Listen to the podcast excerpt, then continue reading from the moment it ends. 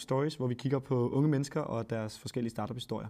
I dag der vi, har vi Andreas Tofte Bøndergaard med, som vil snakke lidt om hans historie som ung iværksætter. Velkommen til, Andreas. Mange tak. Øhm, jeg tænkte, at du kunne starte med lige at give en kort introduktion til, ja. til hvem du er. Meget gerne. Men øh, som sagt, så hedder jeg Andreas Bøndergaard, og jeg er 17 år gammel. Jeg stiftede min første virksomhed A-Tofte, da jeg gik i 9. klasse tilbage i 2019 i øh, januar. Og øh, den idé fik jeg fra et, øh, iværksætternetværksmøde, jeg var til med min uh, svigerinde, hvor det, jeg pludselig stod over for en, som spurgte, hvad, hvad for en virksomhed jeg havde. Jeg måtte hurtigt uh, erkende, at jeg havde ikke nogen endnu, men jeg havde en plan om at stifte en virksomhed, og det havde jeg helt længe haft. Ja, og, øh, og hvad, hvad udmundede det i? Hvad for en virksomhed blev det så? Jamen, øh, da jeg så skulle fortælle, hvad jeg havde tænkt mig at starte, jamen der, øh, der fandt jeg hurtigt ud af, at jeg altid har haft lyst til at lave noget med IT. Så øh, under en måned senere, der startede jeg min øh, virksomhed A-Tofte, hvor jeg blandt andet lavede hjemmeside starten og markedsføring. Og nu er det så blevet til det nyeste projekt, som er mit kørekort. Dit, øh, dit kørekort, er, er det din øh, kørekortsplatform? Ja, ja. men øh, jeg, da jeg tog kørekort i øh, maj måned, lige før at, øh, det helt sluttede med corona, jamen øh, så fandt jeg hurtigt ud af, at min kørelærer, hans øh, forretning kunne godt effektiviseres. Og det fandt jeg ud af, fordi jeg har lært at programmere selv. Det lærte jeg på et år, efter jeg startede min virksomhed. Og så kunne jeg hurtigt se, at der var mange processer, som var lidt manuelle. Øh, for eksempel så får han 3.000 øh, sms'er om måneden, som han skal besvare manuelt.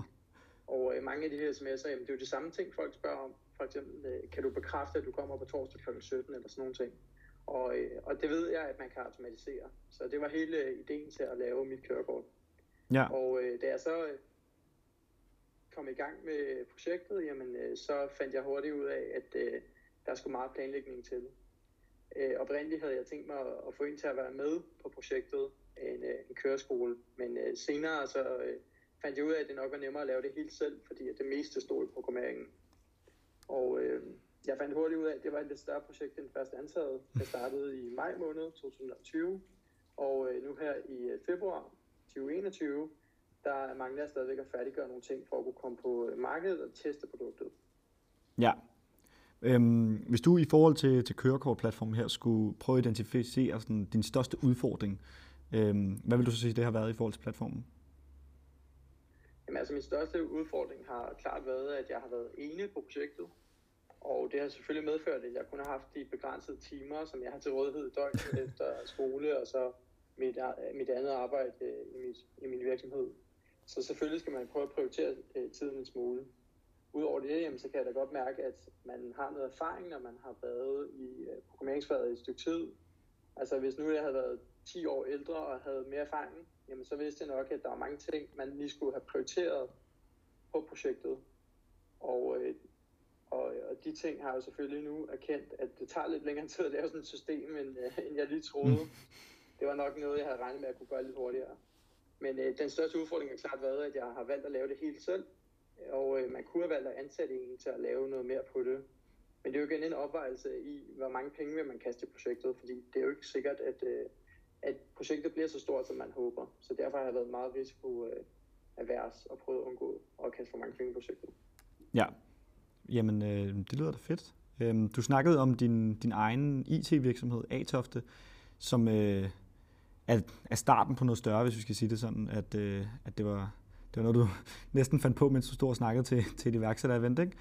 Øhm, hvordan har det så været for dig at være, være så ung og så, og så starte en virksomhed som A-Tofte?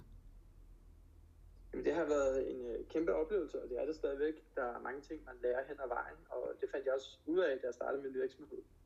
Øh, der er også mange ting, man finder ud af i forhold til budgettet. Jeg havde valgt at starte med 5.000 kroner, og skød senere en lille smule mere ind i det. Men øh, siden da, der har det kørt øh, fuldstændig på de penge, som øh, jeg har tjent i virksomheden. Men øh, de ting, jeg hurtigt fandt ud af, jamen, det var sådan noget som, at man skulle lave logo, man skulle lave regnskab. Og det kan godt være, at man havde forberedt sig selv på at skulle lave de her ting. Men, øh, men det er langt større, når først man kommer i gang med det. Øh, men øh, jeg synes, der har været mange spændende oplevelser. Jeg har også fundet ud af, at man måske skal specialisere sig lidt i de produkter, man tilbyder. Til at starte med vil jeg gerne tilbyde markedsføring til de her små virksomheder. Men det, de i virkeligheden, mange af dem havde brug for, jamen, det var at blive søgemaskineoptimeret for at kunne komme på Google. Der er rigtig mange af de små virksomheder, som ikke havde altså, noget forstand på at lave hjemmesider. Og over det, de senere år, jamen, så er det blevet rigtig populært at lave sin egen hjemmeside for at spare penge. Men det jo lidt ærgerligt, fordi øh, ligesom frisøren jo øh, råder folk til ikke at klippe deres hår selv, så vil os, der laver hjemmesider, også gerne have, at man køber en hjemmeside frem for at lave et halvfærdigt projekt. Ja. Øh, så det er sådan nogle ting, man finder ud af, hvordan man kan sælge til folk. Ja. Jamen altså, nu har du også været så heldig, hvis man kan sige det sådan, at være, være feature på et par avisartikler. Og øhm, jeg sidder med en her, hvor du siger, at det er svært at blive taget seriøst som 16-årig. Øhm, er det noget, du stadig føler nu, når du er, er du 17-18 nu? Jeg er 17 nu, ja. ja. Øh, altså man kan sige både og, øh, fordi jeg har nogle oplevelser, hvor at, øh, jeg ikke er blevet taget seriøst. Jeg øh, lavede for eksempel et tilbud til en kunde, en mulig kunde på et tidspunkt, svarer mig tilbage, at øh, jeg var desværre alt for ung til at lave arbejde for ham, men han ville da gerne tilbyde mig at blive assistent, med, hvis jeg lige i øvrigt droppede ud af gymnasiet. det var nok ikke lige noget, jeg var super interesseret i, øh, taget betragtning af, at jeg gik på andet år og en masse andre ting. Men, øh, men ja, det er ting, jeg oplever stadigvæk, men ikke lige så høj grad. Det er altså også, også på grund af, at jeg er blevet ældre nu, og jeg har haft virksomheden i et stykke tid. Men, øh, men det er en ting, man stadigvæk oplever. Men det tror jeg også, man vil opleve, så, selvom man bliver ældre. Øh, fordi at der er bare nogen, som er lidt mere kortsynet i forhold til, sådan, hvem der kan drive en forretning. Men øh, jeg, jeg synes, jeg er blevet taget godt imod sådan her på det sidste. På det sidste. Ja, Jamen altså, i forhold til at blive, blive taget seriøst, så øhm, du, jeg har også hørt, du har været ude og, og holde nogle foredrag for, for nogle forskellige folkeskolelærer, ikke? Eller folkeskoleklasser? Øh, jo, fol- folkeskoler, jo. Ja. Øh, jeg har blandt andet holdt et øh, foredrag for en 10. klasse, ja. som jeg havde valgt i værkstederi som øh, valgfag. Og så i øh, tirsdags for to dage siden har jeg været ude og holde et øh, oplæg for øh, 4. og den 9. klasse, ja. som havde en karrieredag.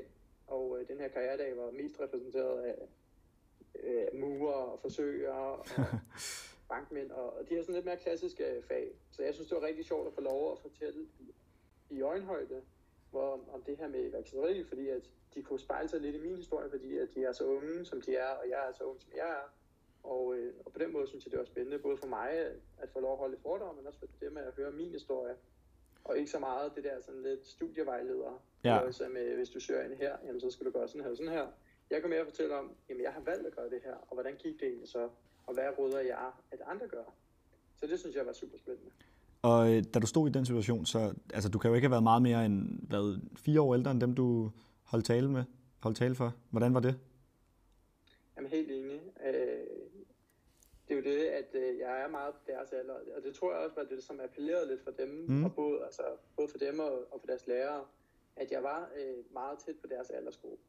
Så, øh, men jeg synes det også, det var sjovt sådan at genkende, for jeg kan jo sagtens huske, hvordan det var, dengang jeg gik i 9. klasse, ja.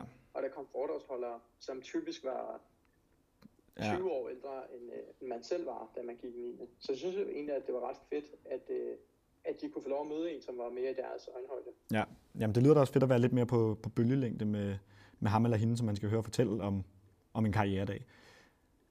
Ja. Øhm, I forhold til, til de her øh, forskellige foredrag, du har holdt. Hvordan er, hvordan er kontakten sket? Er det nogen, du har kendt, eller er det nogen, der bare har, har fundet dig på LinkedIn og diverse? Jamen, øh, kontakten til de her foredrag er faktisk kommet igennem, igennem netværk. Mm. Det, det ene foredrag var en person, jeg kendte igennem noget forretningsnetværk, som kendte en i kommunen, og øh, hende her i kommunen, hun øh, underviste den her 10. klasse, så øh, hun ville meget gerne have mig ud og fortælle om, øh, hvordan det var at være iværksætter. Og øh, den anden kom faktisk også fra kommunen, som er sådan en erhvervsplaymaker, hedder det. Mm. Og øh, den her playmaker øh, samarbejder mellem de lokale virksomheder, altså skolerne, på at forbinde folk og få dem ud i erhvervet. Og øh, vi aftalte så i, i sommeren 2020, at øh, jeg skulle holde nogle foredrag, en række foredrag for de her folkeskoleklasser. Men øh, det blev en smule forsinket på grund af corona, og øh, det endte så heldigvis med at lade sig gøre her i foråret. Ja. På trods af, at det var virtuelt. Jamen, øh, fedt. Det var, det var din korte historie. Øhm, jeg synes, det var super spændende at høre, især hvordan man som, som bare 16-årig kan komme ud og, og, og motivere andre til at, til at vælge den, hvis jeg selv skulle sige det, fede livsstil, øhm, som iværksætter i stedet for det mere traditionelle. Øhm, ja, jamen øh, det var Start On Stories. Vi ses næste gang. Hej.